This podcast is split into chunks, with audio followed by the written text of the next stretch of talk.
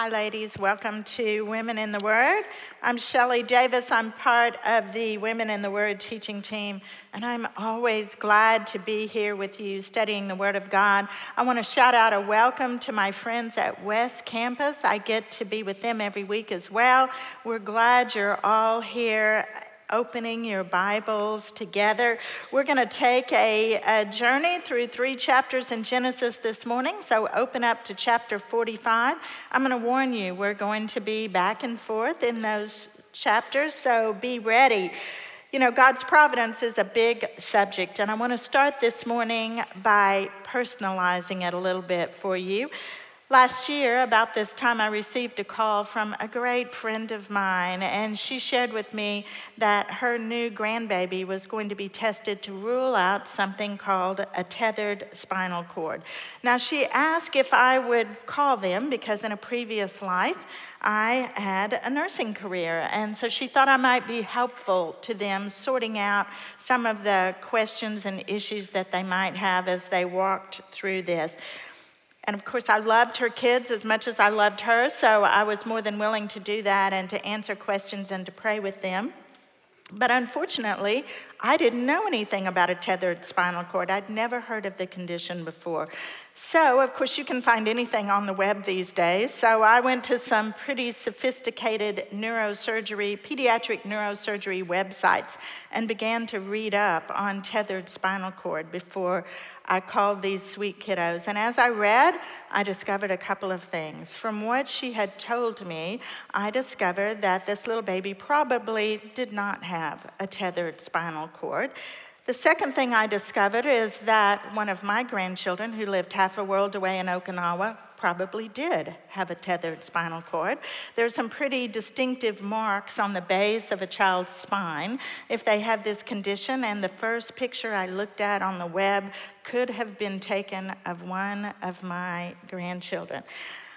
I took a big deep breath and called my husband and said, I want you to look at something for me. And he did. And after we discussed it a little bit, he said, Okay, call the kids in Okinawa. It's Friday afternoon here, Saturday morning in Okinawa. But he said, Don't scare them. I don't want you to make them upset here. Just tell them to look into this. Now, he and I both knew that we had asked numerous doctors, actually on several different continents, about this little mark on my grandbaby's spine, and that all said, no problem. This is normal.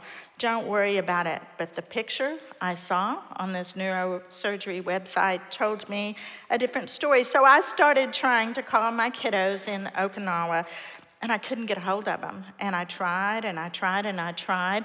And it was kind of unusual because in today's world of communication, no matter where they are in the world, one of them generally picks up.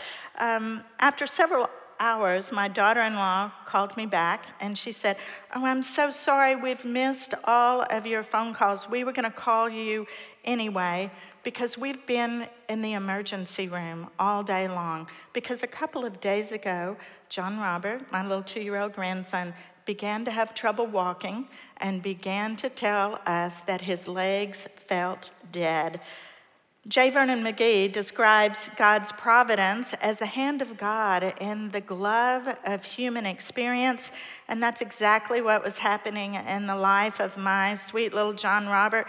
God's providence had begun to use another family on a different continent, had begun to use two grandmothers that absolutely adored their grandchildren, and a picture on an obscure medical website to diagnose a serious medical condition halfway around the world that lots and lots of doctors had missed. Now, the word providence comes from the Latin and it means foresight or making provision ahead of time. And when we apply that concept of providence to God, it takes on a much bigger definition because our God not only has the foresight and the ability to make provision for any of his plans. He also, in his omnipotence, has the sovereign and infallible power to carry out anything that he sets out to do. God's providence allowed um, my darling little John Robert to be diagnosed pretty quickly and to be medevaced and to have neurosurgery before his spinal cord had permanent damage on it. And now I hear reports that he's the fastest three year old on his little three year old soccer team. And you know that baby that set all of this in motion that I got the phone call for? Of course, she's perfectly healthy and fine and doesn't have a thing wrong with her. Psalm 139 on your verse sheet is a great testimony of God's providence in our lives. Look at Psalm 139. You formed my inward parts. You knitted me together in my mother's womb. Your eyes saw my unformed substance. In your book were written, every one of them, the days that were formed for me, when as yet there were none. You know, God's work in our lives is real. It is real. It begins before our conception and goes through every day of our life. And the scriptures from beginning to end are a powerful story of God's divine providence, of how He made and governs the universe, of how He did form us in our mother's womb and ordained every single day of our life, of how He guides our circumstances, meets our needs, he sends adversity and he sends prosperity, and he plans to redeem the world through our Lord Jesus Christ. That is God's divine providence for all of us. Our Bibles reveal that with wisdom and purpose and love and care, God directs all things and he accomplishes all things for his will.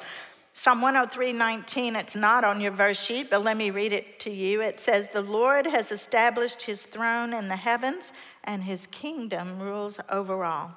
God's providence in our lives and in the world is real.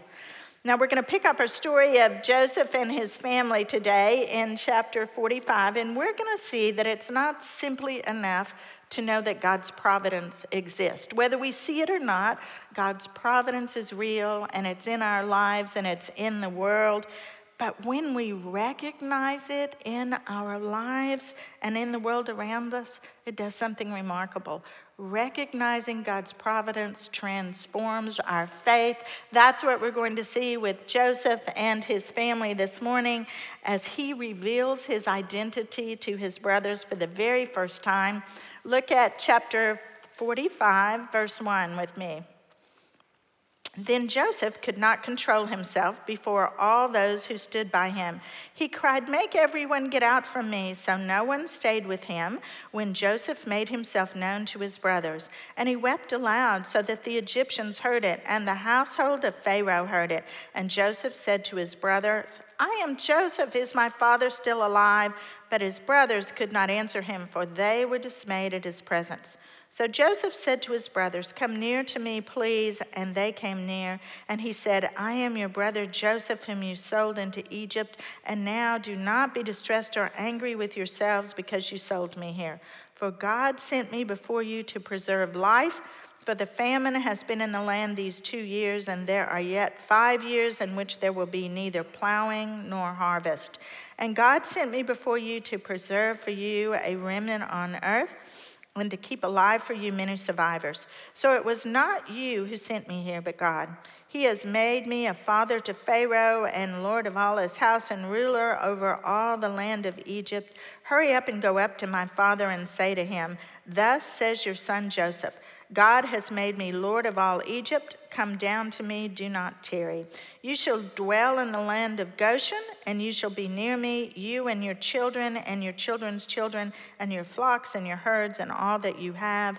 There I will provide for you. For there are yet five years of famine to come, so that you and your household and all that you have do not come to poverty. And now you see, your eyes see, and the eyes of my brother Benjamin see, that it is my mouth that speaks to you. And you must tell my father of all my honor in Egypt and of all that you have seen. Hurry and bring my father down here. And then he fell upon his brother Benjamin's neck and wept, and Benjamin wept upon his neck and he kissed all his brothers and wept upon them. You know, after all the crummy stories that we've studied together in the last few weeks in Genesis, this one is awesome. It's a great uh, relief to be able to look at this great story. Last week we saw that Joseph tested his brothers' hearts, and what he discovered was they really were sor- sorrowful and repentant as God reminded them over and over again of their role and his mistreatment 22 years earlier. Because they have finally passed those heart tests, Joseph here reveals his identity to them for the first time, and it's an incredible scene. He weeps and cries so loudly that this huge palace that Pharaoh lives in, there's not a single person there that doesn't hear Joseph weep and wail as he tells his brothers about his identity. But look at the brothers, they're simply in shock. They just stand there and stare at him. For them, it's a resurrection moment. It's a resurrection moment. The brother that they mistreated and had just assumed was dead all these years and tried to put out of their mind had essentially returned from the dead. You know, their reaction here is a lot like the disciples' reaction to Jesus' resurrection on that first Easter Sunday morning. They all kind of look around and think, could it be possible? Is it true?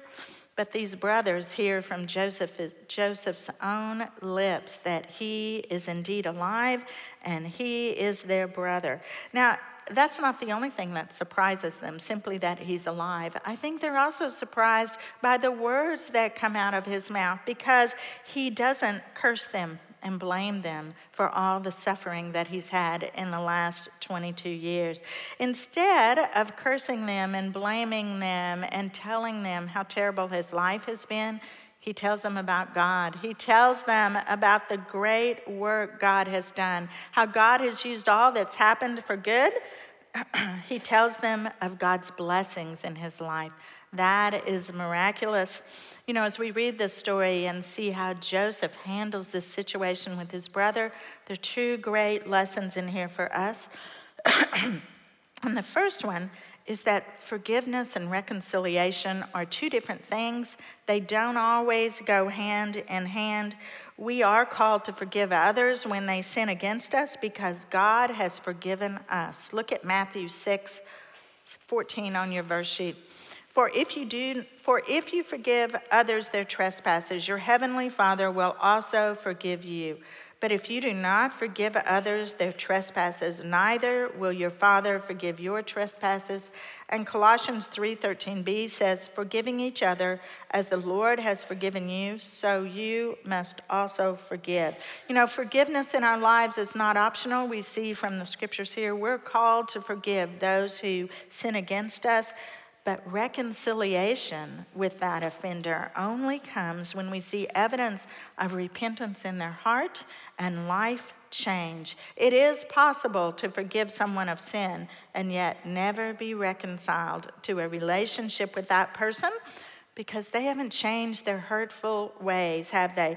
Joseph gets it right here in Genesis, and it's great wisdom for us. He has forgiven them but he reconciles with them after he sees their heart change. You know, we're interesting people because sometimes we think we have to withhold forgiveness simply because we can't have toxic people in our lives. But it's not forgiveness we need to withhold in those situations. We forgive no matter how toxic someone else's sin is. What we withhold in those toxic situations is reconciliation. You know, the second thing that Joseph gets so right here is that he recognizes the providence of God under, in his life. It doesn't just happen that he has providence of God in his life. He sees it, he gets it, he shares that with his brothers. He clearly understands that God has redeemed this tragedy in his life and used it for God's good purpose. Our God is sovereign, our God is good, and He has extended to us as His created beings free will, hasn't He? We all have been given free will by our God, and part of that free will is that He allows us to sin. You know, our God does not block our free will choices, even when they involve sin. He did not block the free will choice of Joseph's brothers to throw him in the pit and sell him into slavery. But what he does promise us is that when we make those free will choices that are not good in our lives or good in the lives of others, that he can redeem them. He's a God of redemption. And no matter what the free will choices are we experience in our life, he can redeem them because our choices are never more powerful than our God. Look at Romans 8:28 on your verse sheet. For we know that for those who love God, all things work together for good, for those who are called according to his purpose. And that is the great truth that Joseph understands and shares with his brothers here during their reunion. You know, his brothers sinned against him in an incredible way.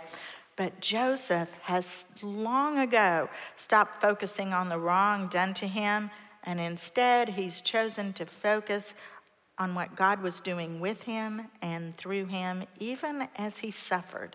Even as he suffered. Joseph clearly sees the hand of God moving in the circumstances of his life, and that has made all the difference. Now, this reunion scene continues, and Joseph then, after sharing uh, what God is doing through him and with him, he implores his brothers to hurry to Jacob because Joseph wants his brothers to share with Jacob not just the good news that he's alive, but the good news of the great work that God is doing in all of their lives.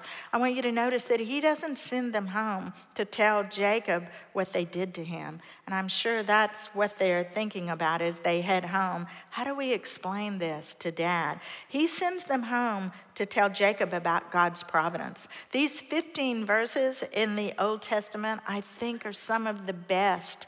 They are some of the best because Jacob, Joseph's reconciliation with his brothers reminds us that someday we're going to have a great reunion with our Lord Jesus as well, aren't we? And it's going to have been our sin that has caused his suffering. And how's he going to greet us? Just like Joseph greeted his brothers, he's going to forgive, greet us with forgiveness and love and grace and mercy. He's going to embrace us just like Joseph embraced his brothers. Joseph is also a really powerful example here that recognizing God's providence in our life is going to keep us from bitterness. Keep us from bitterness. You know, bitterness robs us of so many things. And when we look around and recognize God's providence has been at work, we are free from bitterness. And then it gives us an eternal perspective. An eternal perspective. Joseph never once said to his brothers, Do you know how hard my life has been? Do you know what it was like being in a pit and in prison and falsely accused of so many things? Instead, Joseph says to his brothers, God sent me before you for a purpose. He has an eternal perspective. Look at John 16 with me on your verse sheet. 1633 says, I have said these things to you that in me you may have peace. In the world you will have tribulation, but take heart, I have overcome the world. You know, no one would deny that Joseph has lived with trouble in his life. But what Joseph did was take heart when he recognized that God's providence governs the world and governs our lives. Okay, so let's keep reading. Let's look at verse um, 16 here in 45. When the report was heard in Pharaoh's house, Joseph's brothers have come. It pleased Pharaoh and his servants. And Pharaoh said to Joseph, Say to your brothers, Do this load your beasts, go back to the land of Canaan, and take your father and your households and come to me, and I will give you the best of the land in Egypt, and you shall eat the fat of the land. And you, Joseph, are commanded to say, Do this take wagons from the land of Egypt for your little ones and for your wives, and bring your father and come. Have no concern for your goods, for the best of all the land in Egypt is yours. You know, Pharaoh doesn't want to be left out of the party here, does he? He's heard all this commotion, he's heard the reunion, and he wants to be a part of it. And so he gives Joseph a royal command here. He tells him, um, that Joseph's family is supposed to return and have the best that Egypt has to offer. You know, it would probably have been enough for him just to allow them to return to Egypt. But no, he offers them the best of everything. He even tells them, um, don't worry about bringing any of your stuff. Just leave it all there. Come on, we've got better stuff here in Egypt. You know, obviously, God's hand is still moving in the circumstances of life here. This time, God's providence is going to alter Jacob's life in future drastically. Um, you know, so Joseph does what the Pharaoh commands him to do, and he packs up the uh, wagons in Egypt. He gives more generously to Benjamin. He sends 20 donkeys of provisions back to his father Jacob. But even in his generosity, as he's all excited, I imagine, about getting them ready to go and be able to provide for them, he doesn't forget who his brothers are, does he? He still is wise. He knows who he's dealing with here. Look at verse 24 with me. And then he sent his brothers away, and as they departed, he said, Do not quarrel along the way. You know, Joseph rests in God's providence. That's evident here. And because Joseph rests in God's providence, he's let go of the pain of the past. And he really, truly wants that for his brothers too. He knows that this journey home could be a time when, away from him, they begin to point fingers. They begin to say to each other, Well, you were the ringleader here. No, you're the one that threw him in the pit. No, you're the one that stopped the slave traders and took the money. Um, that's what we do, isn't it? When sin is swirling around and causing dysfunction in our life, we have difficulty letting go of the guilt and the pain. That's what Wendy talked about last week in her great lesson. It traps us, it traps us, but not Joseph. Joseph is not trapped in anything to do with his past. What Joseph is doing is looking forward. He knows God's best, and he doesn't just want it for himself, he wants the best of God's providence in the life of his family as well. So let's read what happens when they actually reach Jacob. Look down to verse 25 in chapter 45. So they went up out of, out of Egypt and came to the land of Canaan and to their father Jacob. And they told him, Joseph is still alive, and he's the ruler over all the land of Egypt. And his heart went numb, for he did not believe them. But when they told him all the words of Joseph, which he had said to them, and when he saw the wagons that Joseph had, been, had sent to carry him, the spirit of their father Jacob revived, and Israel said, it is enough. Joseph, my son, is still alive. I will go and see him before I die. You know, Joseph still doesn't really trust his own sons, does he? He's stunned when they start into this tale about Joseph being alive. Um, it, it, says here he goes numb. I think he thinks, Stop, I can't talk about this anymore. I don't want to hear it. But all of a sudden, as he hears Joseph's words of God's providence, which it says they relay to him all of Joseph's words, they relay to him what Joseph has to say about God's work in their future and in their lives. And as he hears those words of God's providence from Joseph, he's revived. His heart leaps, and for the first time in a long time, Jacob's life changes in the blink of an eye. Just like that. The son he's grieved over for the last 22 years is not dead. In fact, he's a powerful, successful man in Egypt, and God is using that to influence the future of his family. You know, Joseph's summons to his family right here is really a turning point in Jacob's life. Jacob's life has been a series of ups and downs with God. It's been a series of trusting God and then moving away from God. It's been a series of doing the right thing and then doing the wrong thing. But right here, as he hears Joseph's words about God's providence, it's a new beginning for him. For Jacob, it offers hope hope that he hasn't had in a long time. It also offers freedom from grief and from guilt that he has over his own life. He's been trapped in it. Jacob has been trapped in it. Um, it also offers fulfillment in God's prediction in Genesis 15. Look at Genesis 15 on your verse sheet. Then the Lord said to Abram, Know for certain that your offspring will be sojourners in a land that is not theirs, and will be servants there.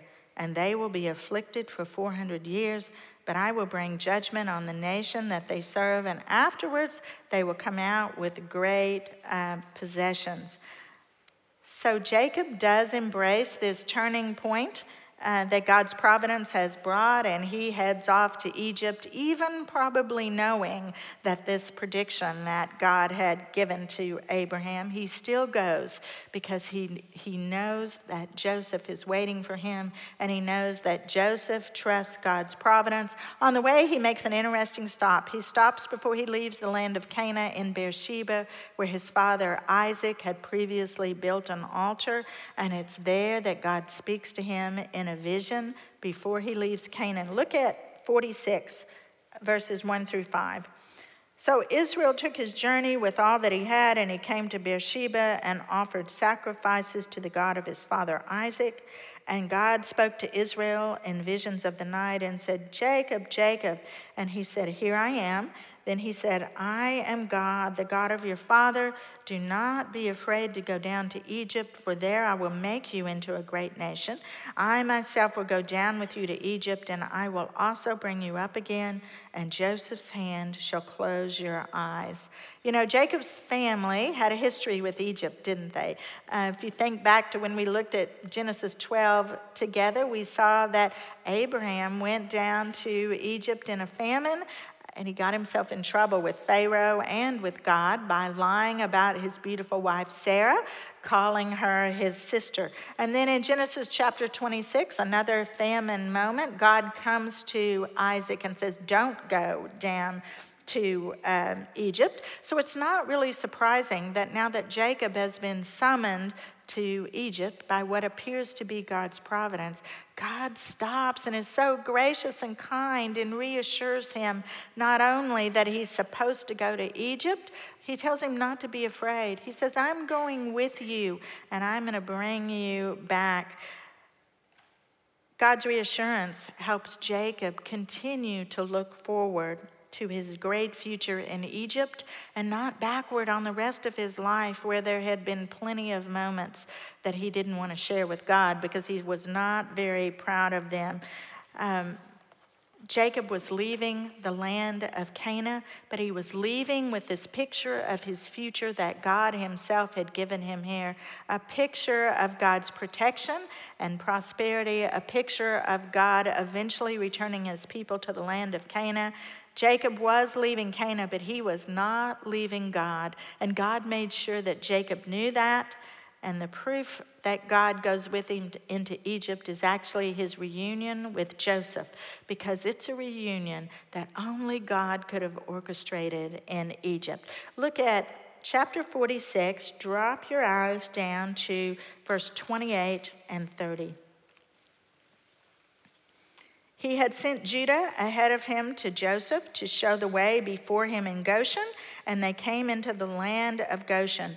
Then Joseph prepared his chariot and went up to meet Israel, his father, in Goshen. He presented himself to him and fell on his neck and wept on his neck a good while. Israel said to Joseph, Now let me die, since I have seen your face and know that you are still alive.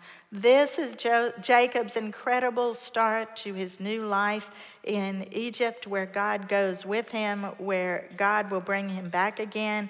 Verse 29 says Joseph wept for a good while here. And I have to, after studying this, think that this was even a, more emotional for Joseph than reuniting with his brothers. He's looking back on these 22 years as he weeps and thinking about all the times that he missed with his father, all the times that he went through suffering and didn't have a family to encourage him and to be there with him.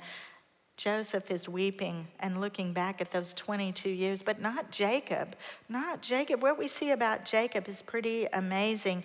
Jacob is not looking back at those 22 years because now that he holds his son Joseph, what we see here is that he's only looking to the next 20 years that he's going to have with Joseph.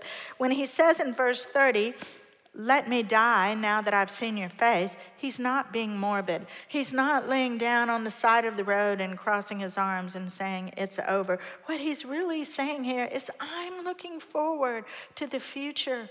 God holds amazing things to me, obviously, simply because he's restored me to you. He's looking forward to living out his life in peace with Joseph back by his side.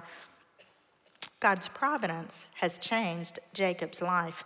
We have one more great look at Jacob um, as we talk about God's providence in his life, and that is when Joseph introduces him to the Pharaoh. Turn over to 47, chapter 47, and look at verse 7 with me. Then Joseph brought in Jacob his father and stood him before Pharaoh, and Jacob blessed Pharaoh. And Pharaoh said to him, How many are the days of the years of your life? And Jacob said to Pharaoh, the days of the years of my sojourning are a 130 years. Few and evil have been the days of the years of my life, and they have not attained to the days of the years of the life of my fathers and the days of their sojourning. And Jacob blessed Pharaoh and went out from the presence of Pharaoh.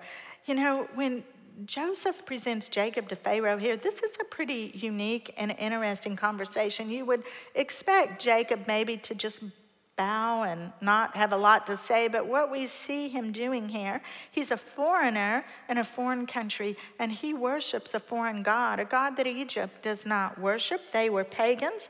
But he's bold enough in his faith right here to bless Pharaoh not once, but twice. He blesses him. He asks God's blessing on him when he comes in to meet Pharaoh, and then he asks God's blessing on him again when he leaves. And in between, he and Pharaoh have this funny little conversation about Jacob's life. Here he is meeting probably the most powerful ruler in the world, and Jacob acknowledges that his past has not exactly been exemplary here. He knows what his life has looked like.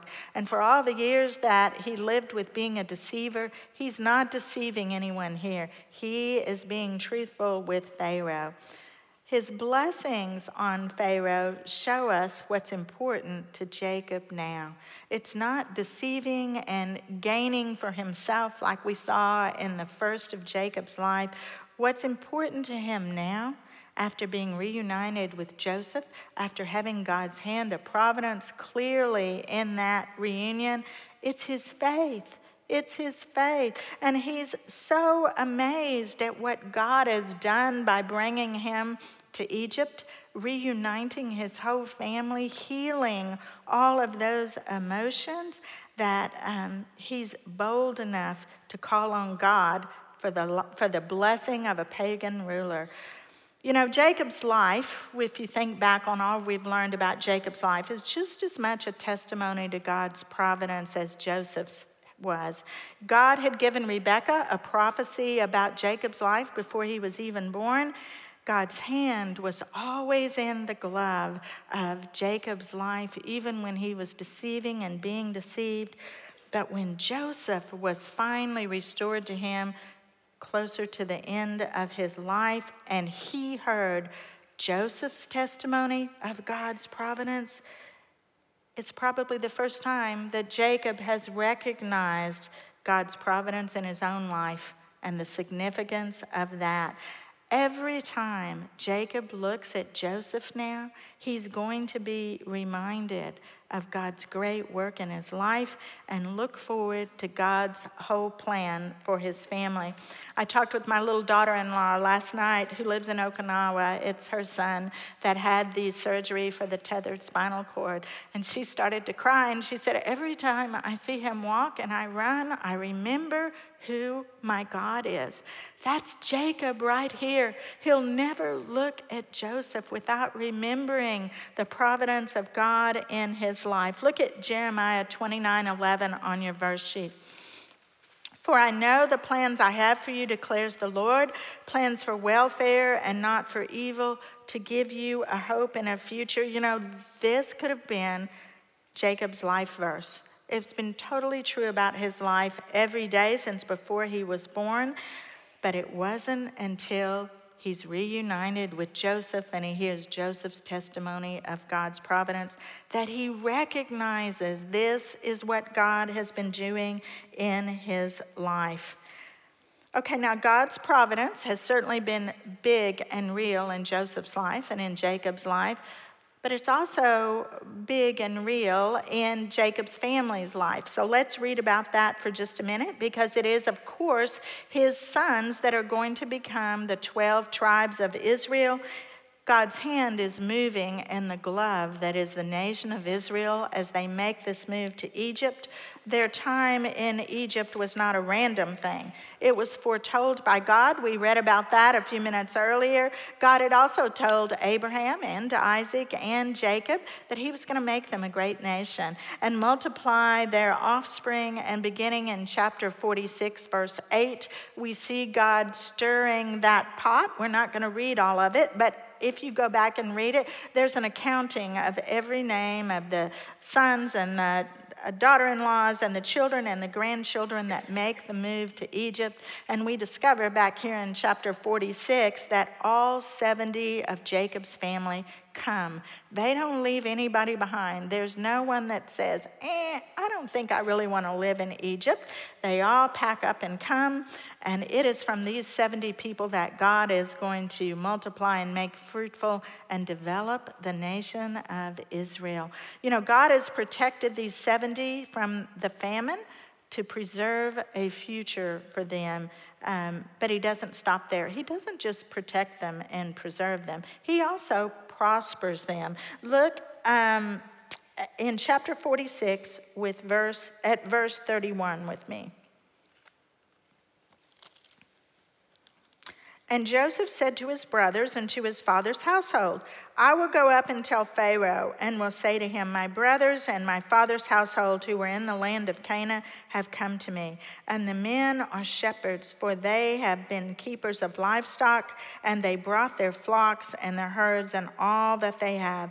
And when Pharaoh calls you and says, What is your occupation? You shall say, Your servants have been keepers of livestock from our youth, even until now, both we and our fathers, in order that we may dwell in the land of Goshen. For every shepherd is an abomination to the Egyptians. So Joseph went in and told Pharaoh, My father and brothers, with their flocks and herds and all that they possess, have come to the land of Canaan. And they are now in the land of Goshen. And from among his brothers he took five men and presented them to Pharaoh. And Pharaoh said to his brothers, What's your occupation? And they said to Pharaoh, Your servants are shepherds, as our fathers were. They said to Pharaoh, We have come to sojourn in the land, for there is no pasture for your servants' flocks, for the famine is severe in the land of Canaan. And now, please let your servants dwell in the land of Goshen. Then Pharaoh said to Joseph, Your father and your brothers have come to you. The land of Egypt is before you. Settle your father and your brothers in the best of the land. Let them settle in the land of Goshen. And if you know any able men among them, put them in charge of my um, livestock. You know, Goshen is part of Egypt. It's located in the eastern part of the Nile Delta, in the northern part of Egypt, up bordering the Mediterranean Sea. Egypt was an agricultural society built around this fertile Nile River. They could grow anything and grow it in abundance, except, I believe, when God has brought a famine on them. They had an organized system of crops and fields that they um, took great care of. It. And so, consequently, the Egyptian society didn't think much of the nomads that were herders, um, that kept livestock and that traveled around for grazing. Um, they particularly didn't think well of shepherds. Shepherds were at the very bottom of the animal livestock herder list. So, Joseph is trying to protect their reputations here with Pharaoh when he says, Hey, when you go in, you can say you're livestock herders, but don't tell them you're shepherds. And of course, he chooses five of them, and they're not very good at following directions, are they? Because the very first thing they say to him is, Yeah, we're shepherds. But the great news about having God's providence in your life is that He can even take your mistakes and turn it into a good thing. And that's what He does here because He, he allows their vocation as livestock herders and shepherds. Um, to protect them. He, since they are herders and shepherds, they can't live around where the crops and the fields and the rest of the Egyptian society dwells. So they're put up north in the land of Goshen, which was actually great and fertile grazing land.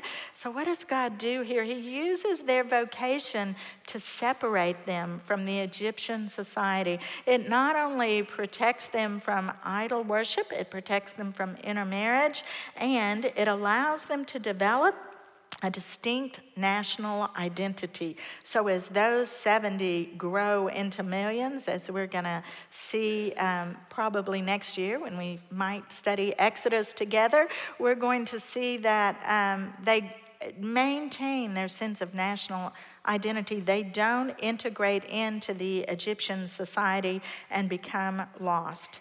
Now, when you read this text about Joseph's family, it's pretty unclear whether they actually recognize what God is doing for them here. Now, I have to think, surely some of them picked up on the fact that God has allowed us to be separated here. But they could be giving the credit to Joseph here because he has been their benefactor or even um, Pharaoh. And the lesson here for us as we look at Jacob's family, not knowing whether they recognize God's providence or not, is that we need to make sure in our busy lives that we recognize God's providence. When He does things for us that protect us and prosper us, we need not to give credit to our great work ethic or perhaps the fact that we just found that real estate ad before anybody else did and snapped up that great house.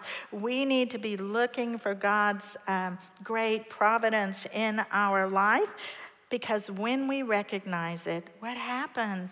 We learn to trust Him and we depend on Him more. Then the next decision we have to make, we're not going to be worried about having to move to Egypt because we know that our God is trustworthy and we can depend on him. A couple of weeks ago, when Lynn taught, she mentioned a ministry that Christ Chapel has in downtown Fort Worth. It's called Common Ground, our women's ministry. And some of our great women have been teaching Bible studies and having discipleship groups and seeker opportunities for the last 10 years for the women of downtown Fort Worth. We've been doing it from this little bitty, obscure office space that's tucked into um, the corner of Sundance Square courtyard. I mean, first you have to know that the courtyard is there, then you have to know how to get in there to find this little office space. You practically need a GPS guide to get into common ground. But you know, our God is great and good, and in His providence, He recently moved in the glove of the ministry that is Common Ground and provided us with a great space. If someone had come to me and said, Write down what you want for common ground, I wouldn't have written down as many things as God has providence has provided for us. We're going to have, we've already moved into it. We'll have our first meeting downtown on May 4th. It's twice as big. It's in the middle of a busy street in downtown Fort Worth. We're very visible so that anybody that walks by knows there's a Bible study being taught in there. They can come in and join us. I'm happy to say that our Common Ground team, our ministry team, and our lay leaders have not missed God's providence in all of this. It has been um, an opportunity to teach all of us that no matter what we're doing, our personal lives or our ministries, we can trust Him and we can depend upon Him. And I am never going to walk into common ground again and think, whoa, um, God's not part of this because God is definitely part of common ground. Look at Proverbs 3, 5, and 6 on your verse sheet. Trust in the Lord with all your heart and do not lean on your own understanding. In all your ways, acknowledge him, and he will make your path straight. Now, God's providence uh, is not just in our personal lives, it also is throughout the whole world. God's providence governs the whole world. His, life, his providence is also at work in the lives of the Egyptian people as he brings Jacob and his family into their country. We saw in chapter 46 how Jacob asked for God's blessing on Pharaoh, not once, but twice.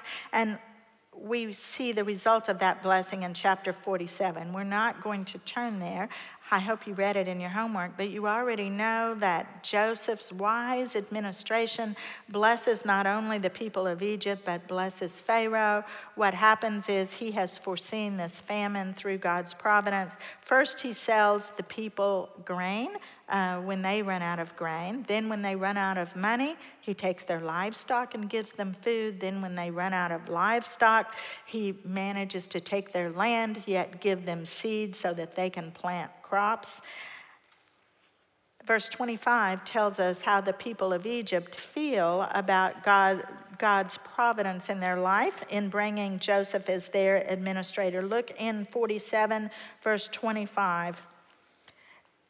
And they, meaning the Egyptians, said to Joseph, You have saved our lives. May it please my Lord. We will be servants to Pharaoh. You know, they recognize that essentially Joseph, of course, provided by God, is the savior of their world, and they're grateful. Joseph's providential presence in Egypt shows us God's providence is not just for Jacob and Joseph and the nation of Israel, it's also in the world. You know, no matter what the nightly news tells us every single night, the hand of God is at work in the glove of world events. Look at Daniel 2:21 on your verse sheet. He changes times and seasons. He removes kings and sets up kings. He gives wisdom to the wise and knowledge to those who have understanding. Sometimes I feel like our world is out of control, but certainly it is not. God's hand is still in the glove of human history, and recognizing that He does indeed um, govern the universe and everything in it actually opens our eyes so that we can see that work of God out in the world. I saw incredible footage this last week. I don't know whether y'all saw this or not, but it was of the earthquake that had happened in Japan, and it was just rubble everywhere. And there was television footage of these rescue workers, and they were digging through what was utter des- devastation. And underneath that heavy pile of rubble, out they pulled a newborn baby wrapped in a swaddled blanket, um, crying because it was hungry, but perfectly healthy and fine otherwise, apparently. Um, when we recognize God's providence is at work in the world, we see His grace and mercy in places we don't expect to see it. Now, our final look at providence before we finish today has to be a look at God's providence in our own lives because as we've studied Genesis, and I've heard so many of you testify to this, every chapter of Genesis points to God's work in our lives. The story of Joseph is actually a great foreshadowing of the life of Jesus. As Joseph suffers, from the sins of others and then embraces those same sinners with forgiveness and it's the it's Joseph's story of how God's providence worked through the lives of Abraham, Isaac, Jacob, and Joseph to raise up the 12 tribes of Israel and preserve the line of Judah through which Jesus would eventually be born. Because of that, Joseph's story of God's providence has a direct link to each one of us today through our Lord Jesus Christ. This is a story that has brought God's providence into our lives. You know, Joseph's story is also God's way of reminding us that He's providentially at work in our lives as well. Joseph's story is not an anomaly of God's providence, it's not a one in a million. He did that for Joseph, but not for anyone else. God's providence is the norm in our lives, it's the everyday truth. But just like Joseph, we have to recognize it. Um, we have to recognize that God's hand is surely and firmly in our lives. And when we do, it teaches us to wait for Him. Just like Joseph waited in that pit for God's providence to change his life. It gives us hope and courage because we know that God has not forgotten us, no matter how our suffering, how hard our suffering gets, but that He will use our suffering for His purpose, just like Joseph. And it inspires us to pray for His intervention in every circumstance of our life because we've seen Joseph go from the pit and the prison to being the supreme ruler in Egypt through God's plan. Corrie ten Boom suffered for years in a German prison camp, but even in her suffering, she never denied God's providence in her life. And she wrote a poem called Life is But a Weaver. You've probably heard it. It says, My life is but a weaving between my God and me. I cannot choose the colors. He weaveth steadily. Oft times he weaveth, weaveth sorrow, and I, in foolish pride, forget he sees the upper, and I the underside. Not till the loom is silent and the shuttles cease to fly will God unroll the canvas and reveal the reason why. The dark threads are as needful in the weaver's skillful hand as the threads of gold and silver in the pattern he has planned. He knows, he loves, he cares. Nothing this truth can dim. He gives the very best to those who leave the choice to him. Joseph and Jacob would say, Amen. Pray with me. Father, you're a great and a gracious God. We do acknowledge and trust your providence in our lives. Father, we pray that you would continue to be gracious and merciful to each one of us. Continue to make your truth live and real in all of our lives. I thank you for these women. I ask that you would put your hand of favor and grace and mercy on them. And I pray this in the name of your Son, our Savior, Jesus Christ. Amen.